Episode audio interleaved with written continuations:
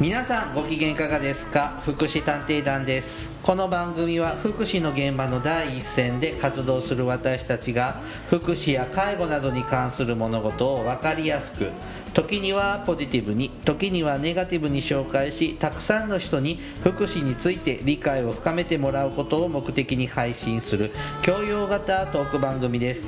私は社会福祉士のケリーです大馬女です。はいよろしくお願いいたしますはーい。大魔女大魔女さん仕事復帰後はちゃんと順調にお仕事できてますか？ともかくね何が忙しいかって2週間ぐらいでしょ、まあ、結局2週間休んだので、はい。その間にあったあんなことあでもねその間に私リモートで会議参加していました。ああ。前回の回聞いてねってあのあコロナ療養自宅療養してたんですけどその間にリモートでは、はい、何回か帰りの参加はしたんですけど、うん。やっぱり仕事を休んじゃったのでそれもねあのもう調整がこのその後2週間ぐらいが地獄でした、そうね。なんかこの67月って忙しい。なんか新年度のに今年度の予定が動き出す時4月5月ってゆっくりまず動かないんだよね準備期間で。で67月ぐらいからスタートしてくるんで。まあこまごまと出てかないかん仕事が増えますねこの時期ね。で特に今年は私の業務で行くと私の仕事のねあの内容でいくと多分コロナの影響でまあいろいろあっていっぱい問題が出てきててそれがいつもだと本当に4月5月のんびりしてるのに、もう5月ぐらいからなんかコロナじゃないけどさ第何何波みたいな感じで、うん。こう相談件数がすごく増えちゃって、うん。っていうところに自分がバタッと来たのでまあでもねいい休養にはあすいません休養にはなったんですけど。その後が本当に日程調整がきつかったです、今もまあだからまだそれにあの押されてますので。ではい、でもね、いいです、コロナのせいにしてます、すいません、感染しましたって言って、で、えー、あ何、そうそうそう、うん。でそれを言いたかったの？じゃあそれ言いたかったんじゃない、うん。一番言いたかったのはあ今日怒ってたのよね、うん。今日怒っていたのは、ううんん、とでそうそうそれのコロナが終わったぐらいに連絡があったのが、えーまあ、とあるね、あのー私が関わってる方が、まあ、生活保護の家庭なんだけど、生活保護受給世帯。そうそうそう、ああの何月何次の次元次の月の、えー1日から生活保護切れますって連絡が来ました。いつ？えっ、とね2週間ぐらい前。その月の半ばね。そう。うん。切れます。来月の生活保護はもう切れま切り切れ切られます。打ち切りね。打ち切りになるって連絡ありで連絡はうんえーっとその要するに生活保護の管轄のとこではなくうん。そこはあと通帳とかの金銭管理を、うん。あのまあ言ったらそうね、まあ、これはあの日常生活自立支援事業っていうんですけど日常生活自立支援事業略昔はさして日時。そう日時。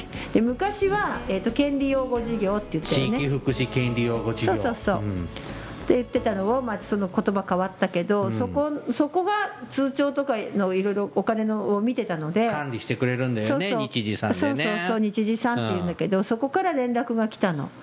はでもさ日時さんって実はあのいくらお金が残ってるかって常に分かるわけで。あそうですね で私たちの感覚だとまあ別にいいんだけどいいのよ生活保護外れてもおめでたいことよ。貯まってたらね切れますわね。でもさ、うん。ふっ一番思ったのはえってことはさ生活保護ってさ、うん。えーっと最低限度の生活だよね。健康で文化的な最低限度の生活。生活。そのお金を使い切ってなくて貯めちゃったってことはさうん。健康で文化的な最低限度の生活させてなかったってこと？ああそうかその人は在宅か。もちろん。在宅だね。施設だとねあ分かるよ。溜まっちゃうんだよね。そうだけどしかも生活保護の人って。でそうで在宅でしかも例えばそこそこのさちゃんとした生活ならいいけどさ、かなり厳しい生活をしているの実じゃあは健康で文化的な最低限度の生活以下の生活を日時さんは強いてたってこと？そう。え？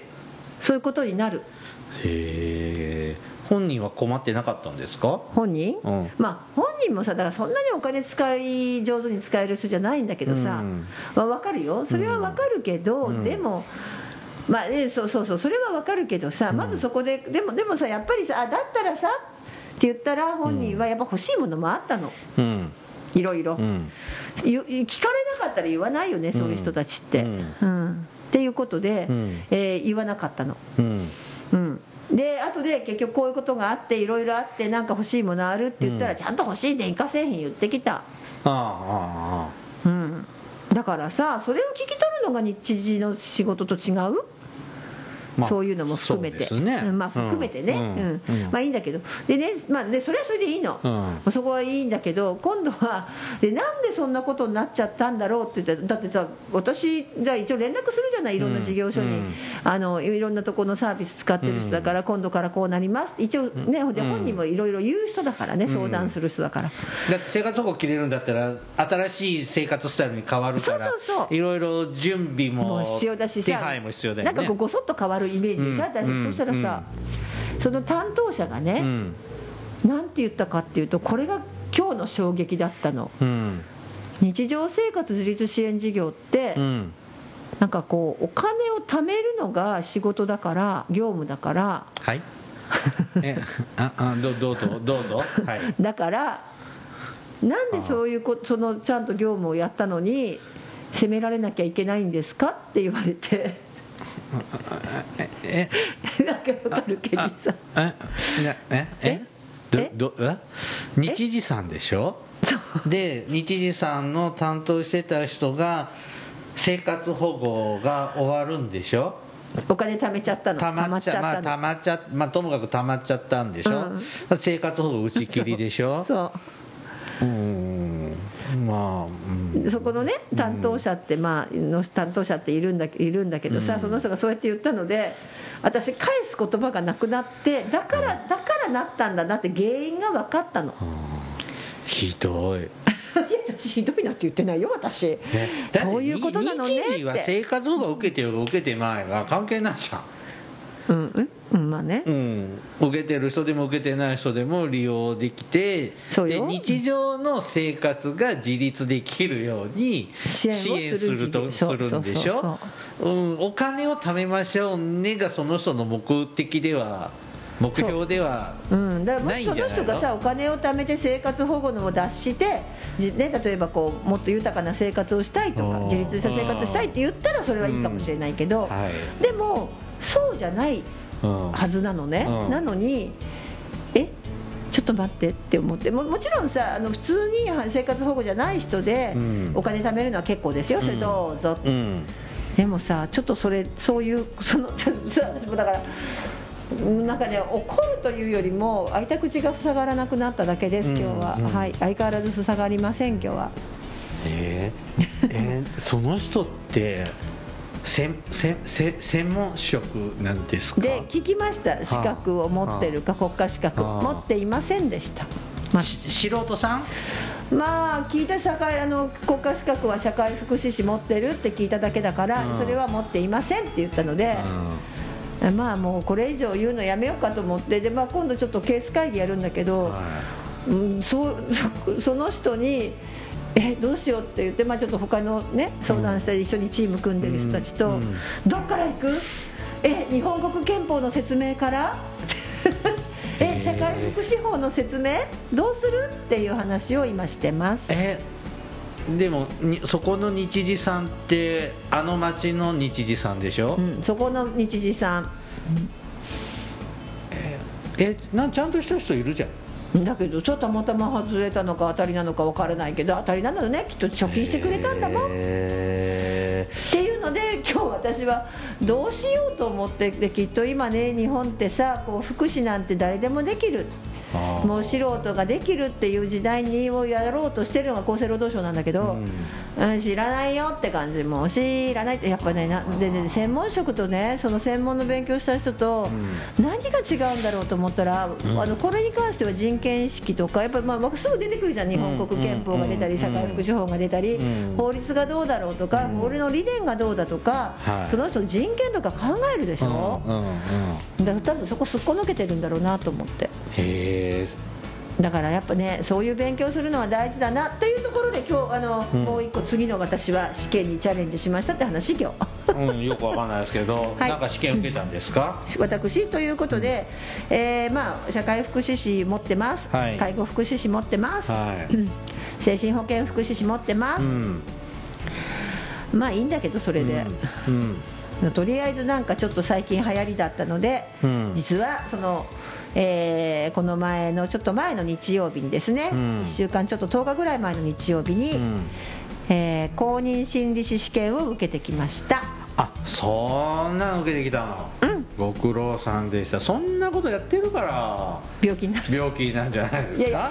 ね普段使わないそうそう。頭をそれで2週 じゃあ2週間ね休んでる時に勉強しようと思ったけど何にもやりませんでした。何一つ。あーはい。はいはいはい。ということで実力試験を受けてきました。うん。では公開え公開なんで今から生あの何採え点問題チャレンジするってやつですか？そうだよ。今からね、えーケリーさんに問題出すんだよ。私がですね。そうだよ。じゃあはい。それは本編でね。じゃあねはい。はい。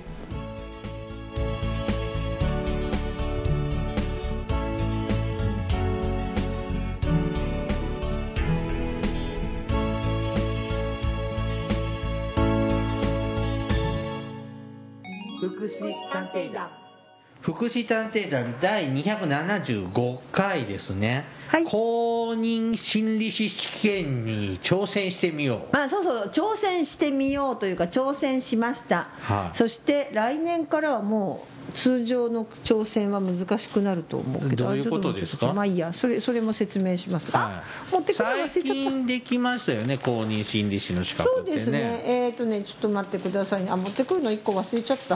あの申し込み書を。試験会場ってどこだったの？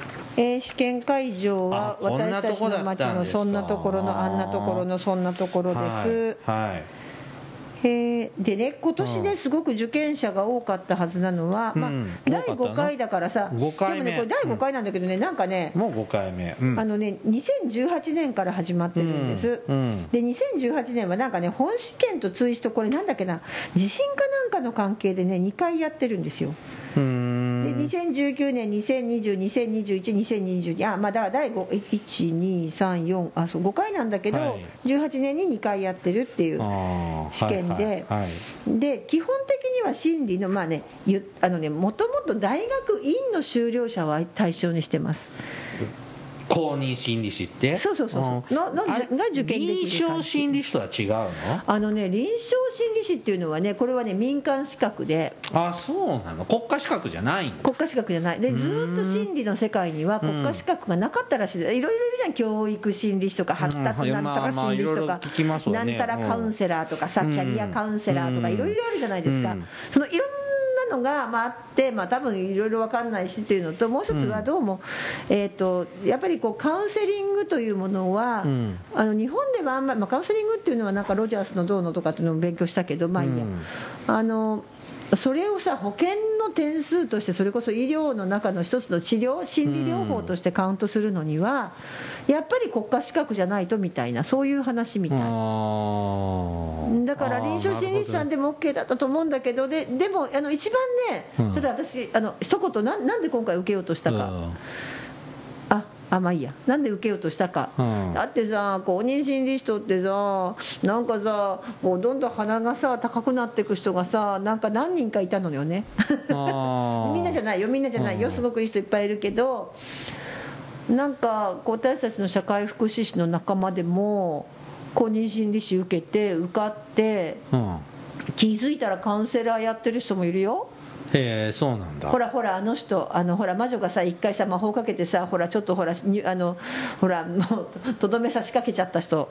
隣町の？そう。あそう。あそ へえでさ評判やっぱりさなんかすぐさそういうこう自分はその公認心理師だからみたいなこと言うのでうん。結構嫌われてるよ。そっちのステージに行ったんだ。なんかねでそういう話をちょろちょろ耳にするの。あのね僕心理の業界じゃないですけど、ん。なんか心理系の人って、うん。なんかこう優しい、うん寄り添ってくれるタイプのうん人と天狗になってこう見下すようにですね、うん。こうしカウンセリングするようなタイプとなんか極端分かれるようなイメージがあります、はい、ででそのいい方に行く人は全然ねあの、うん。いいんだけど私、まあ、そっちの天狗になっちゃうような人が、うん。その人だけじゃなくて他にも私ちょっとこういい、まあはい。なんとなく気になってる人もいたりあともう一つはあのそれとは別に公認心理師を取られて別にあのその人はあのいい人なんだけど、うん。いい人なんだけどあるところで、えー、とし要するに発達検査をしてくださいウィスク取ってくださいとかって頼まれた時に。うん。なんかね動揺してる人を見かけたの。動揺？わかる？おどおどしちゃうの？おどおどして、うんいや公認心。でその時にその人がほら公認心理師の試験にもこうやって書いてあって心理師はテストを取るだけが仕事じゃないんですとかって、うん。なんか私に 私は説明された時にそうなんだそういう勉強するんだって私はその時聞いてて、えなんだろうと思ったらえま、でその公認心理師って何だろうと思ったうの。ん。一体どんな勉強してどういうルートで取れるんだろうっていうところでたまたまその他にもその天狗になった人にうん。あのやられて嫌な思いしてる人がいたもんいたのでその人と結託してじゃあい。でで実は今年の試験まで今回のこの前のしこの前受けた試験までが令和4年度の試験までそういわゆるなんちゃってというか、まあ、じ実実績があれば、うん。その実績があってあるその講座を受ければ、うん。ちゃんと何時間授業を受ければ、試験できますよっていうそのめなんていうの？あのねまあなんちゃってコースがあったのよ。まあ、最初の頃の資格で取りやすいもんね。そうそうそう、はい。それそれがね5回まであったの。でしかもしかもさこの講座が今いつもいっぱいになってたの知ってたんだけどその、受けなきゃいけない講座がリモートになったんですよ、あーコロナのおかげで。ね。おかげで。うん。うんそうするとさすごいたくさんの人が受けられるじゃない？うん。おかげさまでリモートだからさお金だけ払ってさでもねちゃんとねこう見てなきゃいけないの寝ちゃいけないの。うんまあね。そう、ん。そういうチェック入るんだけど。まあまあちなみにですね公認心理師って何？え公認心理師、どういうカウンセラーなんですか？まあ、要するにそういうこと。要するにそういうことだよね、はい。だからまあ公認心理師ってさあそういうこと、何言いたい？公認心理師？国家資格なんだね。でそう心理臨における国家資格だよね。じゃあもう臨床心理師っていうのはなくなっちゃう？なくならない。臨床心理師っていう資あれは民格はま間の資だある格であるんでしょ、うん。じゃあ並行するの？併存するの？まあへ併存まあね例えばさえーっとえどっちかそうね1個持ってりゃいいんじゃないの？えーっ、とねえーっ、とねそうそうそう。まあまあだけどだからうん。公認っていうのは要するに国家資格ですよってこと。うん。で大体ね臨床心理士持ってる人はね公認心理士は取れると思う、うん。あだどっちか持ってたらいいんじゃないの？うんだけど多分最終的にはこうだけど公認心理士がないとみだから私たちだってほらソーシャルワーカーと名乗ることは勝手だけど、うん。だけど社会福祉士として例えば社会福祉士しか雇えませんっていうところには社会福祉士がないと雇われないでしょ、うん。これ多分公認心理士しか雇いませんっていうところには雇わ雇われないんだと思う。ちょっと、ま、あれかな社会福祉士と社会福祉主事みたいな感じだな。るほどね。ただ臨床しであーただしねすごく一つ私はあの声を大にして言いたいんだけど臨床心理士さんの方がしっかり教育を受けてます。少なくともあのこれからは違うと思うけどあー要するに私みたいななんちゃってでも受けられるわけだからうん。こんななんちゃってがであの公認心理士ですなんて取ったってできないですよ実務は。うん実は。で臨床心理士さんっていうのは必ず大学に行って院まで行ってうん。でそこでもちろん研究室でしっかりあのうん。それこそさ全てなんだっけな自分たちの面接を全部録音してそれを原稿に起こしてまでやるからうん。すごいきちっとした教育を受けてるんですよなんか苦労してる人の方が多いと臨床心理士の取るまでのね。だからいい人が多いし、しっかりしてる感じがして、現在3万2914名がいるそうです全国で。うん臨床心理士が？臨床心理士。だから私の中ではちょっとこうでそれと公認心理師どう違うんだっていうのも分かんないでしょはたから見てると、うん。うん。というわけで飛び込んだだけです。はい。だから別に受かる気もなく、うん。まあ、ちょっと受かる気でいたんだけど、まあまあ無理だなと思って。受かれば御の字ね。儲けも儲けも。ぐらい、でよくということで受けたんですが、うん。そうだよ今日は問題やろでね。うんでその問題はお持ち帰りできるんですね。お持ち帰りできて、はい。じゃあ行くよ。何からでねこの中に福祉系の問題がポロポロ出てくるん福祉系のえ福祉の科目があるんじゃなく、うん。福祉にまつわるまつわる。出題があるんですか、うん。例えばね。はい。行くよ。はい。障害者の職業生活における自立を図るため雇用保健福祉教育等の関係機関との連携のもと、うん。障害者の身近な地域において就業面及び生活面における一体的な支援を行い障害者の雇用の促進及び安定を図ることを目的とする施設として最も適切なものを一つ選べ。どれ？え中ポツ？そう。あごめんね。あのす先にそれ聞いてる方に見ますはい、えーっとえ？1番は就労移行支援事業所、い。2番は精神保健福祉センター。3番は障害者職業総合センター。4番は障害者就業ポツ生活支援センター5番は国立障害者リハビリテーションセンター。さあどれでしょうって言って選ぶの。4番。はいそうです、はい。あの障害者だ就業でもさこれ答え書いてあるの見たら就業面および生活面だからさ、うん。就業ポツ生活支援センターだからさ、問題にちゃんと優しい答えが書いてある、余裕じゃん余裕でしょ、はうん、でも次はさ高い項目例えばで心心理がね全然わかんないの私。もうこんなの全部鉛筆転がしたもん、そうですね。心理の問題やってみる？いやあんまり心理学得意じゃなかったんだけどな。ヒューリスティックの説明として適切なものを一つを選べ。えヒューリスティックって何？わかんない、はいじゃあもうやめ。はい。でしょ？でねじゃあねもう一個ねあのこあこんな簡単なのいいの？っていうの一個あって、はいちょっと待ってね。えっとねでもねほとんどが実は心理の問題が多いので、うん。だから落ちてます。えーっとですねえーっとねチェックつけてないんですか？えー何が？これあこれを事前に？喋ろうと。はい。あこれこれこれこれ。あったあったあった。はい。はい、い、くよ、はい。えー、と自傷互いの恐れはないが幻覚妄想があり入院を必要とする精神障害者で本人も入院を希望している。この場合に適用される精神保健及び精神障害者福祉に関する法律精神保健福祉法に基づく入院形態として適切なものを一つ選べ。1応急入院。2措置入院。3任意入院。4医療保護入院5緊急措置入院。はい。任意入院。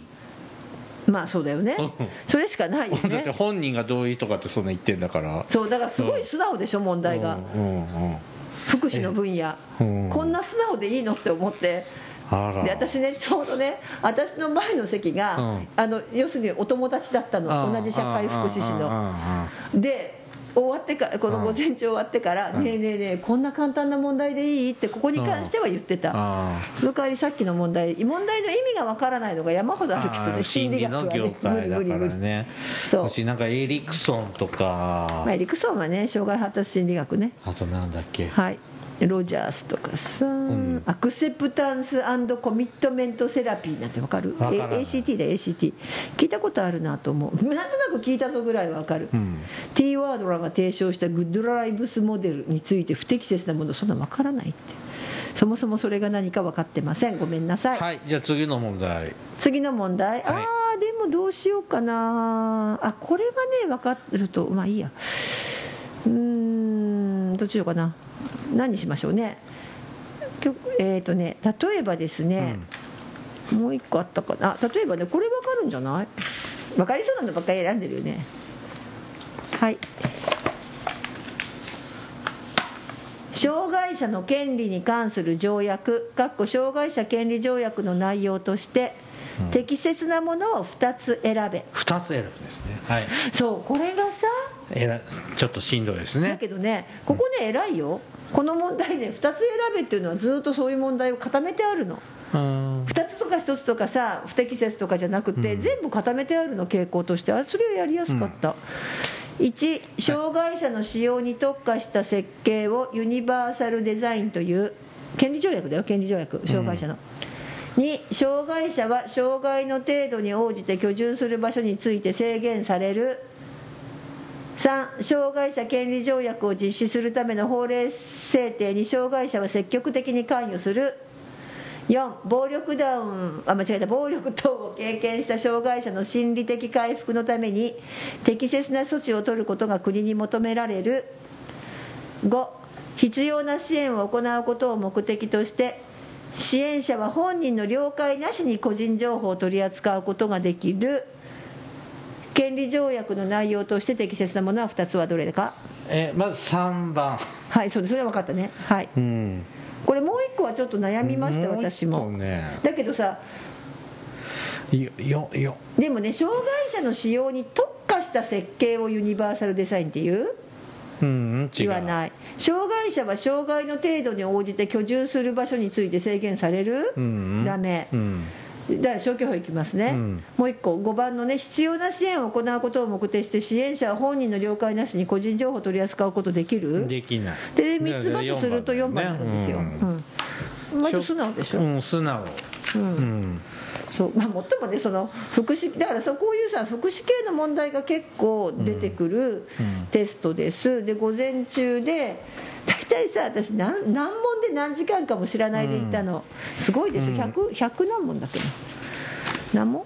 えーっと ちょっと何問かちょっと77午前中77問で、うん。時間としては2時間。はい。10時スタートの12時終了。はい。とで午後は1時半から3時半、はい。2時間か。そう。はい、はい。なでうん。じゃあ次なまああのわけのわかんないのやっててもしょうがないから、はい。えー、とケリーさんが答えられそうなものにしましょうか、はい。っていうかさ私本当に答え出してないんです。なので あうの、ん。正直合ってるかどうかわからないけど確実に合ってるなってわかるのはなんていうのかな？あのねそういった障障害系とかだからさ。あいあこれもね分かった。分かった気がした、はい。いくよ。はい。あれ？そうそう。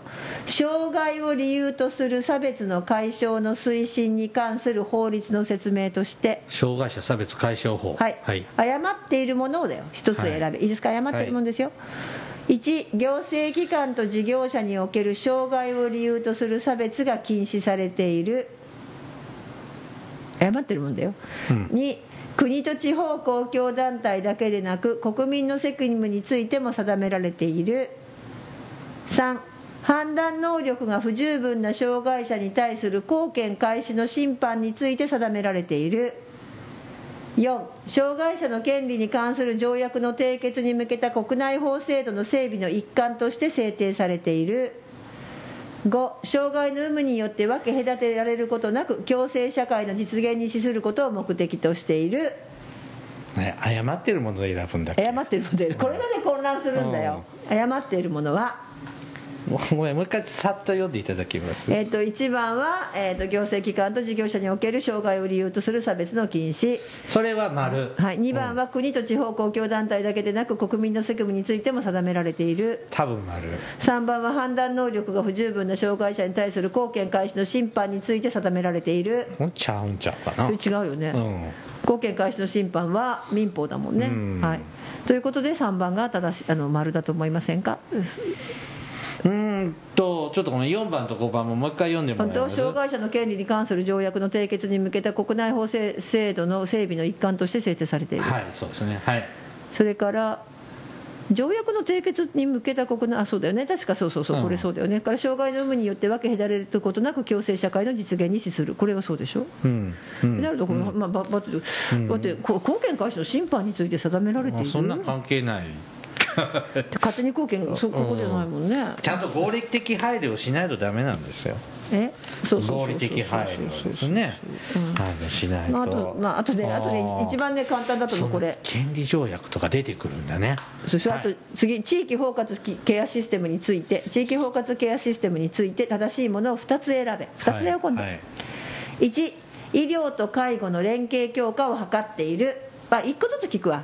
1、ち医療と介護の連携強化じゃああ。の聞く人に一通り読ん聞く聞く人のためにリスナーのために一通り読んでください。医療と介護の連携強化を図っている2地域包括支援センターには医師が常駐している。3利用者のケアが中心であり権利用語については取り扱わない。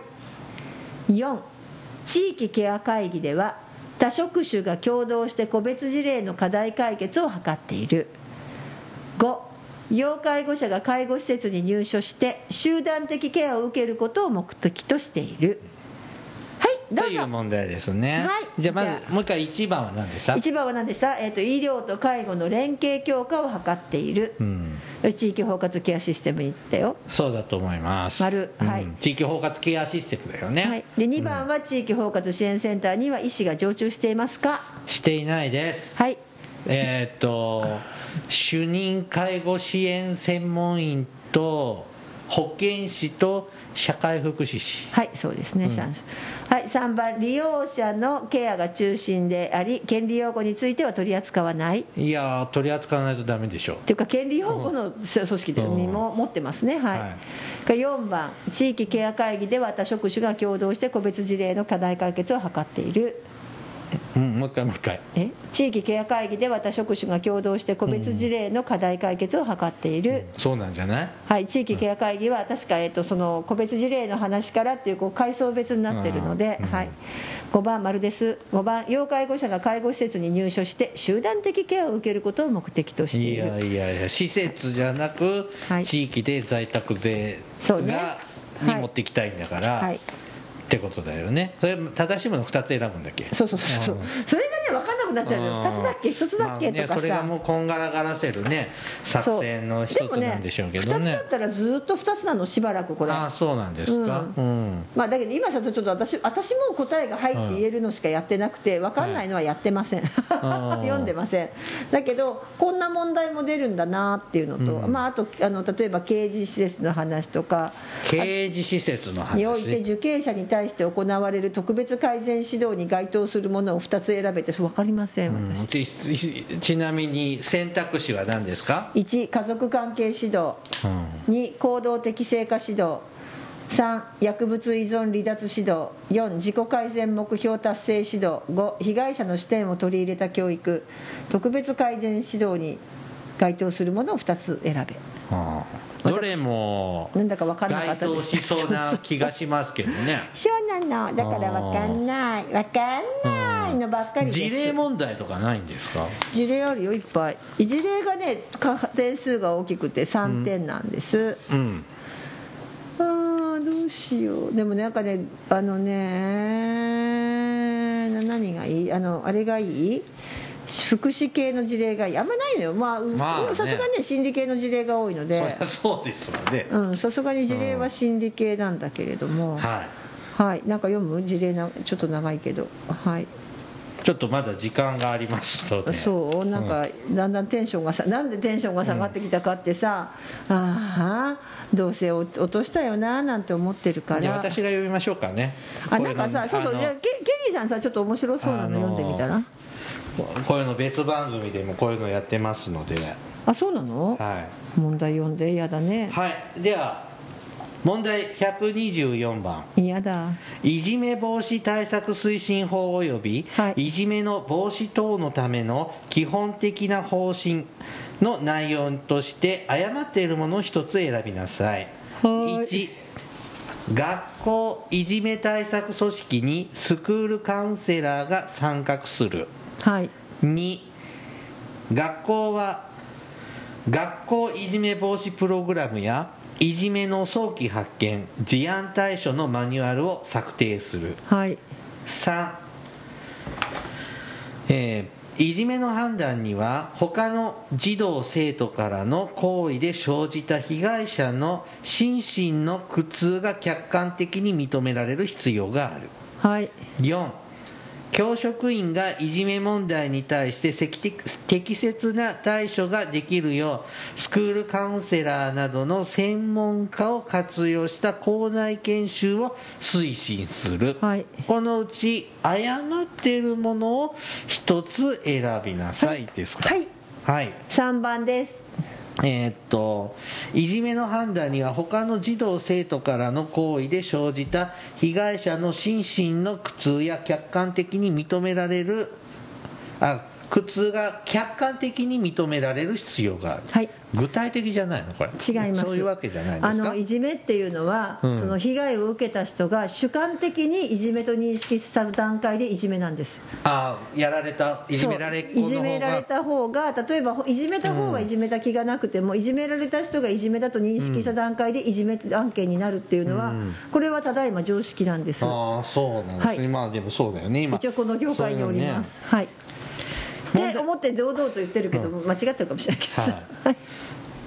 問題122番ですはい。ね児童生徒の自殺が発生した学校へのはい。緊急支援に関わる公認心理師の活動として最も適切なものを一つ選びなさい。うん。1全体的対応ではなく個別的対応に特化した支援に携わる。はい。2児童生徒の混乱を防ぐため事実に基づく正確な情報を早い段階で伝えることは控える。はい。3トラウマ反応の予防のため最初の職員研修において心理的デブリえ？デブリフィング？デブリフィングですね。をはい。実施する、はい。4イライラや食欲不振といった心身の反応については特殊な事態における一般的な反応であると児童生徒や関係者に伝える。はい。はい。えっとこの5つで一あ番公認心理師として一番グッドな行動は？えー、と全体的対応でなく個別的対応に特化した支援に携わるべきか。はい。これなんかそう全体ちょっと全校集会とかで対応するってこと？うん。まあ個別でもどっちもしないといけないような気がするけど。私もそう思うけど。はいえー児童生徒の混乱を防ぐため事実に基づく正確な情報を早い段階で伝えることは控える。ここれははやどうなん？伝えた方がいい時もあるし伝えない方がいいものもあるんじゃないの？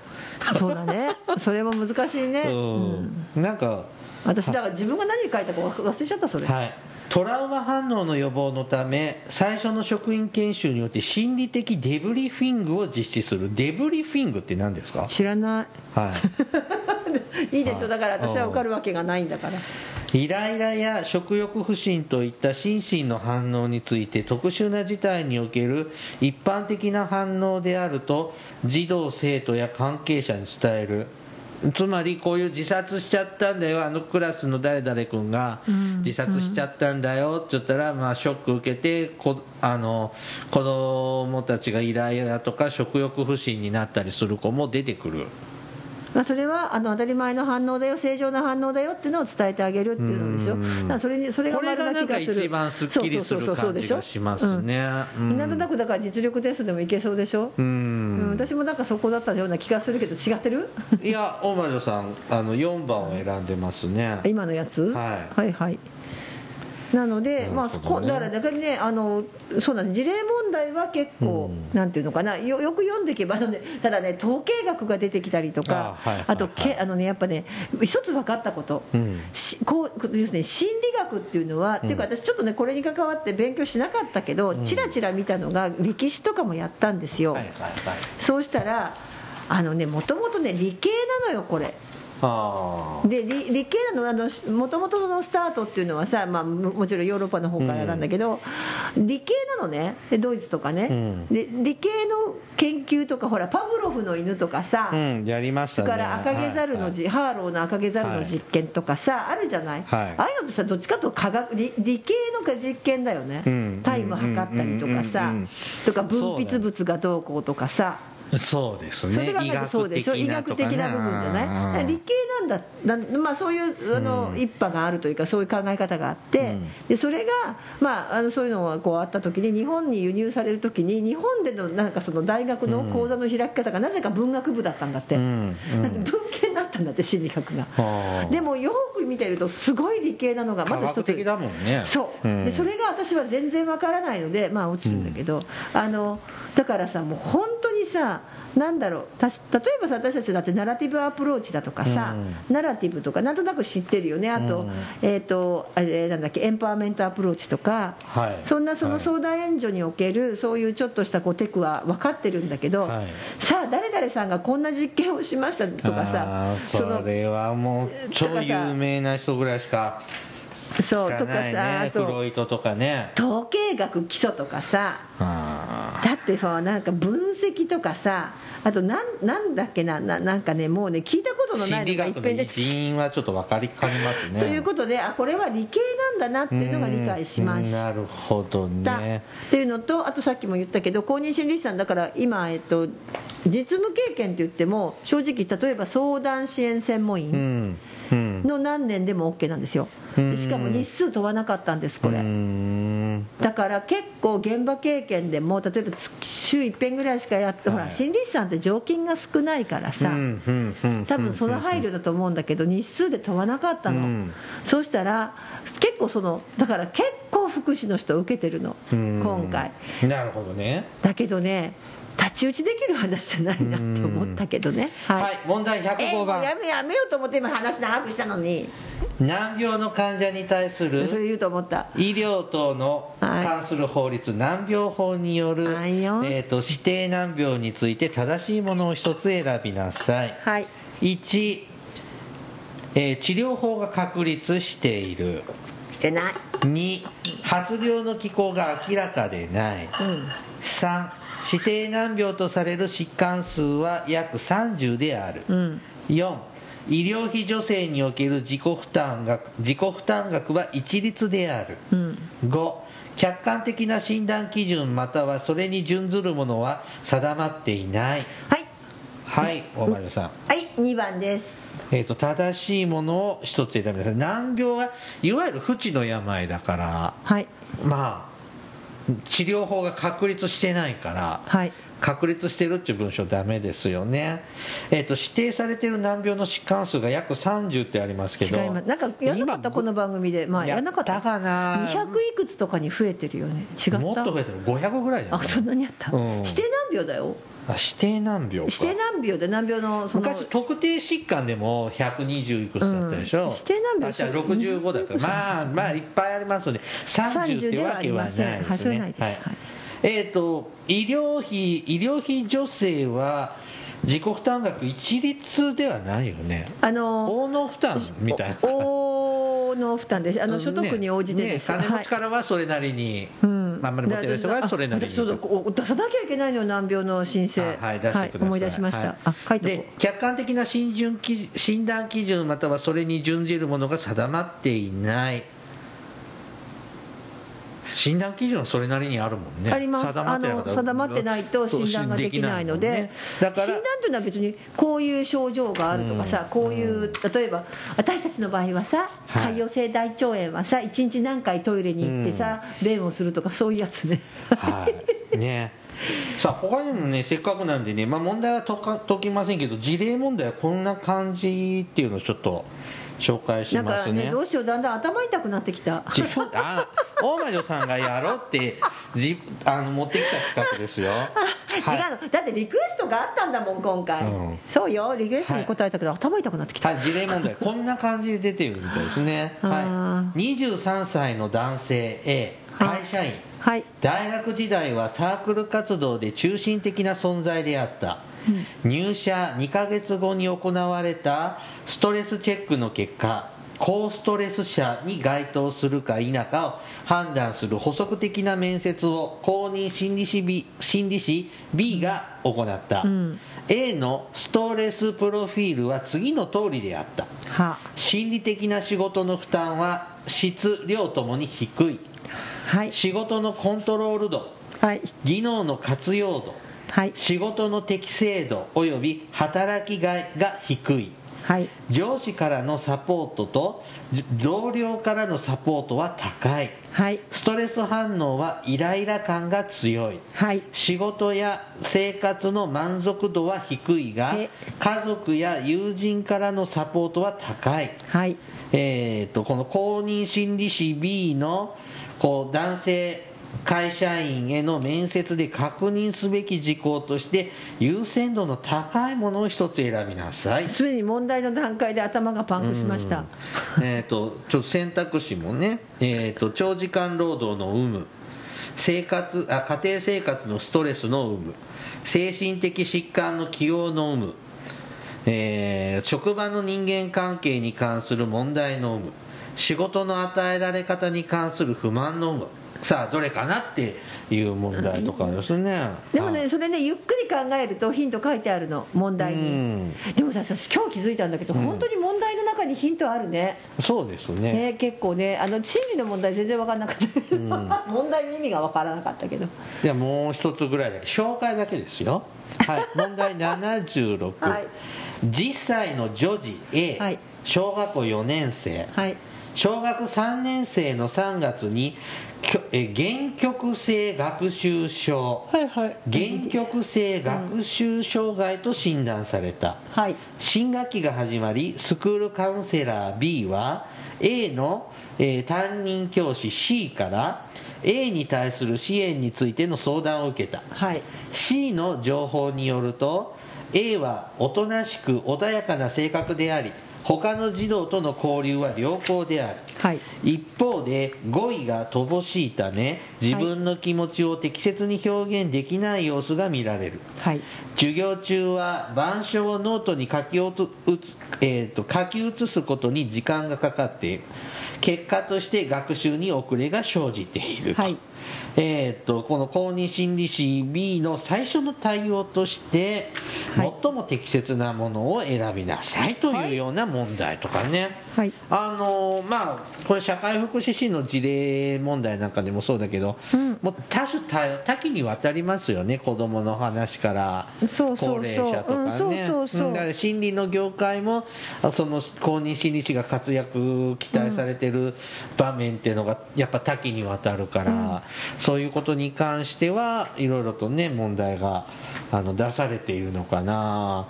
ちょっとまあ事例問題ってねむちゃくちゃ難しいのってあんまりないからね。そうそう。あのよく読むとね、うん。なんとなくわかる。あでねもうちょっと伝えたかったのが、はい。はい。あのそうなんです。まあこういう問題なんですけど、っていうかうん。ごめんなさい心理系の問題全部外しました。だってわかんないもん答え、はい。はい。わからないしと思ってはい。でねなんでこの資格できたかって最初言ったけど、うん。もう一つはその医療なんだけど、うん。もう一つはどうもそのこれね私直前講座っていうのを申し込んだのよ一応。ああ試験対策だけど講座ですね。これこれも最後まであのこれ、えっと、こそあのい何配信されてるんだけど、はい。最後まで聞いてなくて、まあ、今月いっぱい聞けるからもうちょっと聞こうかなと思ったまあ、けど、お金払ったら見れ見,、うん。見見れ見ることができるですね。それに関しては面白かったのは、うん。このでもねやっぱねこういう講義を聞くとすごく面白くって、うん。あのやっぱりね心理師さんってどこかでこうお部屋に入って、うん。マンツーマンでお話しして、で昔は昔はねその話した内容は守秘義務だから外へ出さないとかね連携取りにくい存在だったんですって。うん。だから今回の公認心理師の法律の中にはやっぱそうじゃないよと。多職種連携みたいなそう多職種連携だったりそれから、えー、ととか、えーここれねこのそういう先生から学んこの DVD の先生から学んだんだけど、うん。それだったりとかそれから、えーそうそうそうあの連携不足の臨床心理士への批判とかね、うん。多職種連携の強調とか、あと例えば危機管理さっきのは出てたでしょ、あのはい。自殺が起こりました、うん。その時に例えばなんかこうその時とかねあと一番なのは地震の時とかなんでうん。災害の時に行って、でなんかこうマンツーマンでそんなそうですねなん。てやってるんじゃなくってみたいなとかね。例えばその時はその時の動き方があるでしょと、うん。危機管理具体的対応の無知への批判があったんだって、うん。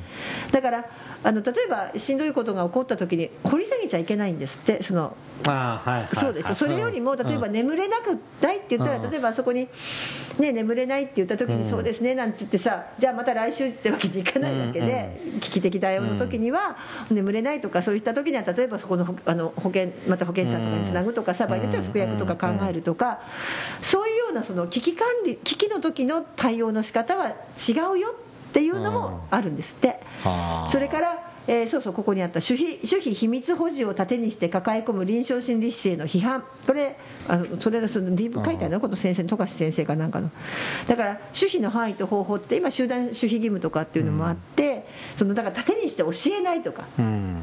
話した内容うん。っていうのはそれ違うよねとかあと面接以外の仕事ができない心理師への批判ああだから心当たりがあるんだな。あらそう、ん書簡作成とかカンファレンスでの態度とか、うん。それから書簡を作成しなさいと、うん。文書にしてとか、うん。でそういうものを例えば主治医の先生がいたら、うん。そこに例えばこうでこういうふうなって言って自分が例えば学校で面接したケースをうん。主治医のそのその子がかかってる先生に伝えるんであればそういう書簡を作成するとか、そういう力が必要ですよと。そうそうここにあった公認心理師成立の背景と歴史を知るってうん。先生が書いててこういうことが必要だよってからさっきのこう地域包括支援センターが出てきたり、あそういうことなん社会資源のね社会資源が出てきたり、ね。そういうのも知らないとダメだよっていうことでこういうことになったそうです。うん。ということで、えー、とちなみに、えー成績発表は合否発表はうん。8月の、この前調べた、8月20何日だったのかな、ああ末ですね。夏休みの終わりぐらいに発なんで表なんです次ねの収録の時には間に合うかな、どうかなってとこね、ですね。受かっているはずはない。ちなみに、えー6割だとちょっときついかなって言われてます。はい。あそれからもう来年からは私みたいななんちゃってはもう受けられませんので、はいえーこちゃんとした大学院正規ルート大学院修了者とか、うんあとそれと同等と認められたものとか、うん。まあ、この法律施行前の大学院の修了者とか、今の大在学中とか要するに大学院を出てないとちゃんと心理の専門の受ける、まあ、それが本来だと思います。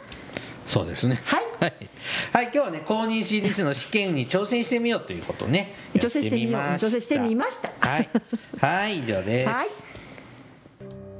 This is 福祉探偵団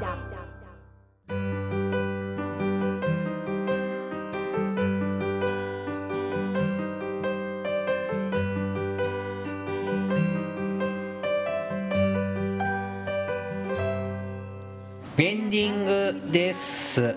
はい。へえ。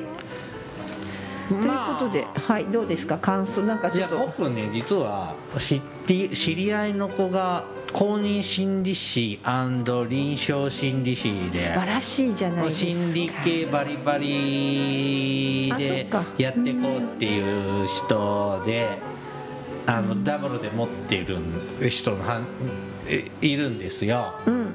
うん。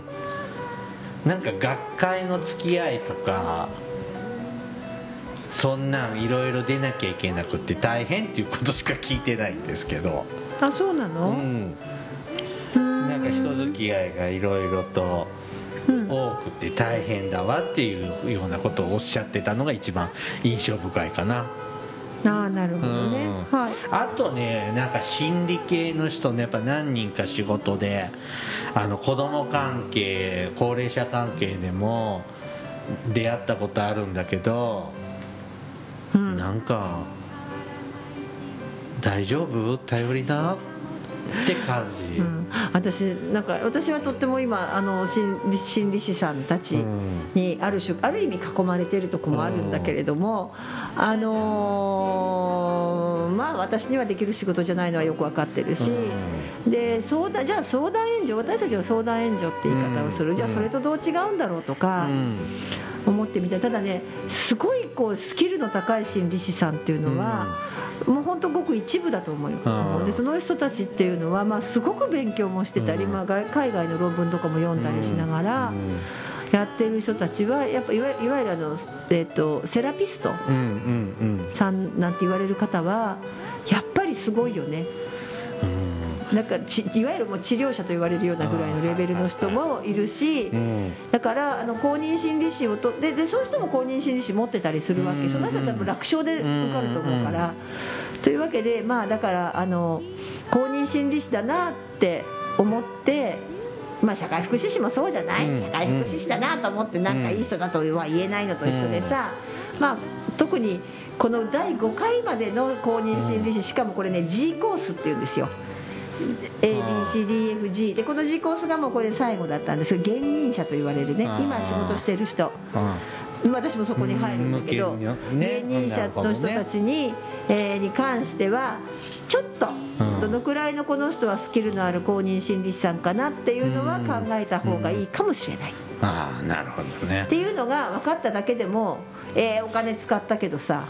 まあでもね。でねうん。帰帰りはね一人誰も打ち上げ付き合ってもらえなかったからね。一人で飲んで帰ってきた、コロナ禍ですからね。いいの？あの一人飲みして帰ってきた。あの本当ね心理系の大学？うん、うん専門学校？いや専門じゃダメ。やっぱ大学。だっていいんだもんね。行くなら。で出た人が介護施設にいるんですけど。う、ん。まあ仕事できねえよなあのねやっぱりねおいって思ってもうちょっと我慢しきれずちょっと厳しく注意させてもらっちゃったもんその心理の仕事じゃないよ、その利用者さんの支援のことでえこれこういうことになってたでしょ？とかでこういう書類必要だったよね？っていうのが何にも揃えられなくてそれその人の問題だと思うんだけどね。だけど、あのすごく心理ってはや一時期すごく流行ったよねカウンセラーとなんかブームあかるよね。そう。でん。ブームがあってでソーシャルワーカーってちょっとあんまり流行ってなくてカウンセラーが。流行りこないですね。流行りこないねいつまでたっても。でそうカウンセラー流行ってるじゃない今もそうでしょ、でこれだけじゃない公認心理師だけじゃなくていろんなカウンセラーがあるじゃん、うん。なんたらカウンセラーとかさ、なんたら心理師とかさ、でさ結構自分でほらそういう心理なんたら今日何？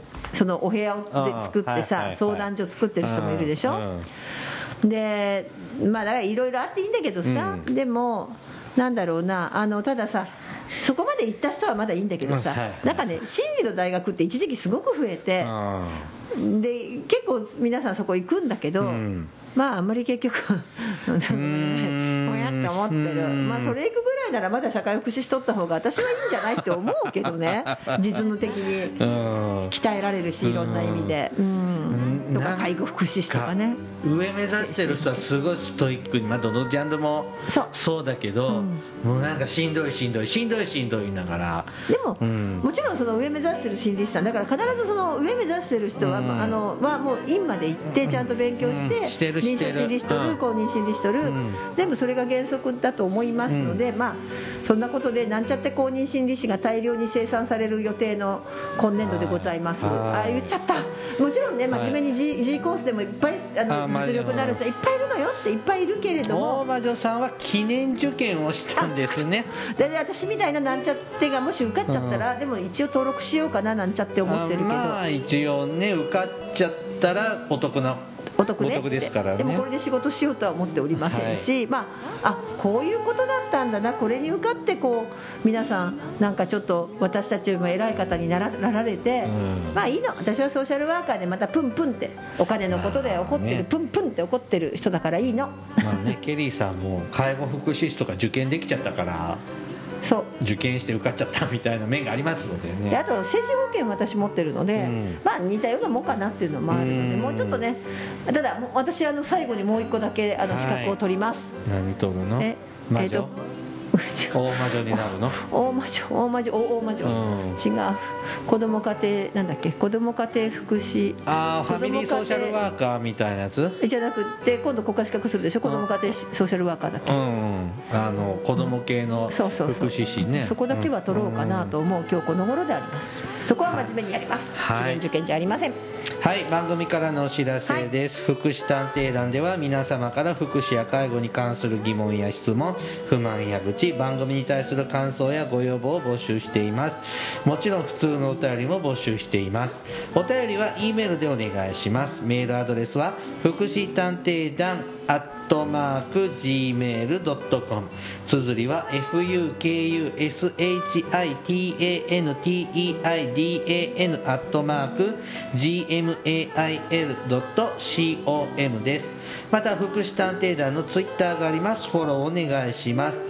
さらに福祉探偵団のフェイスブックページも開設していますのでいいねのクリックをお願いいたします。そろそろお別れの時間となりました。お相手はケリーと大魔女でした。それではまた次回お会いいたしましょう。ごきげんよう。さようなら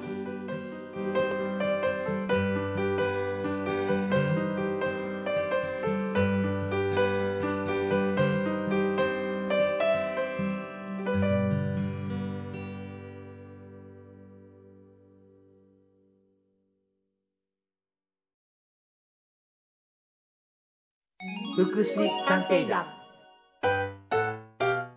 皆さんご機嫌いかがですか？福祉探偵団です。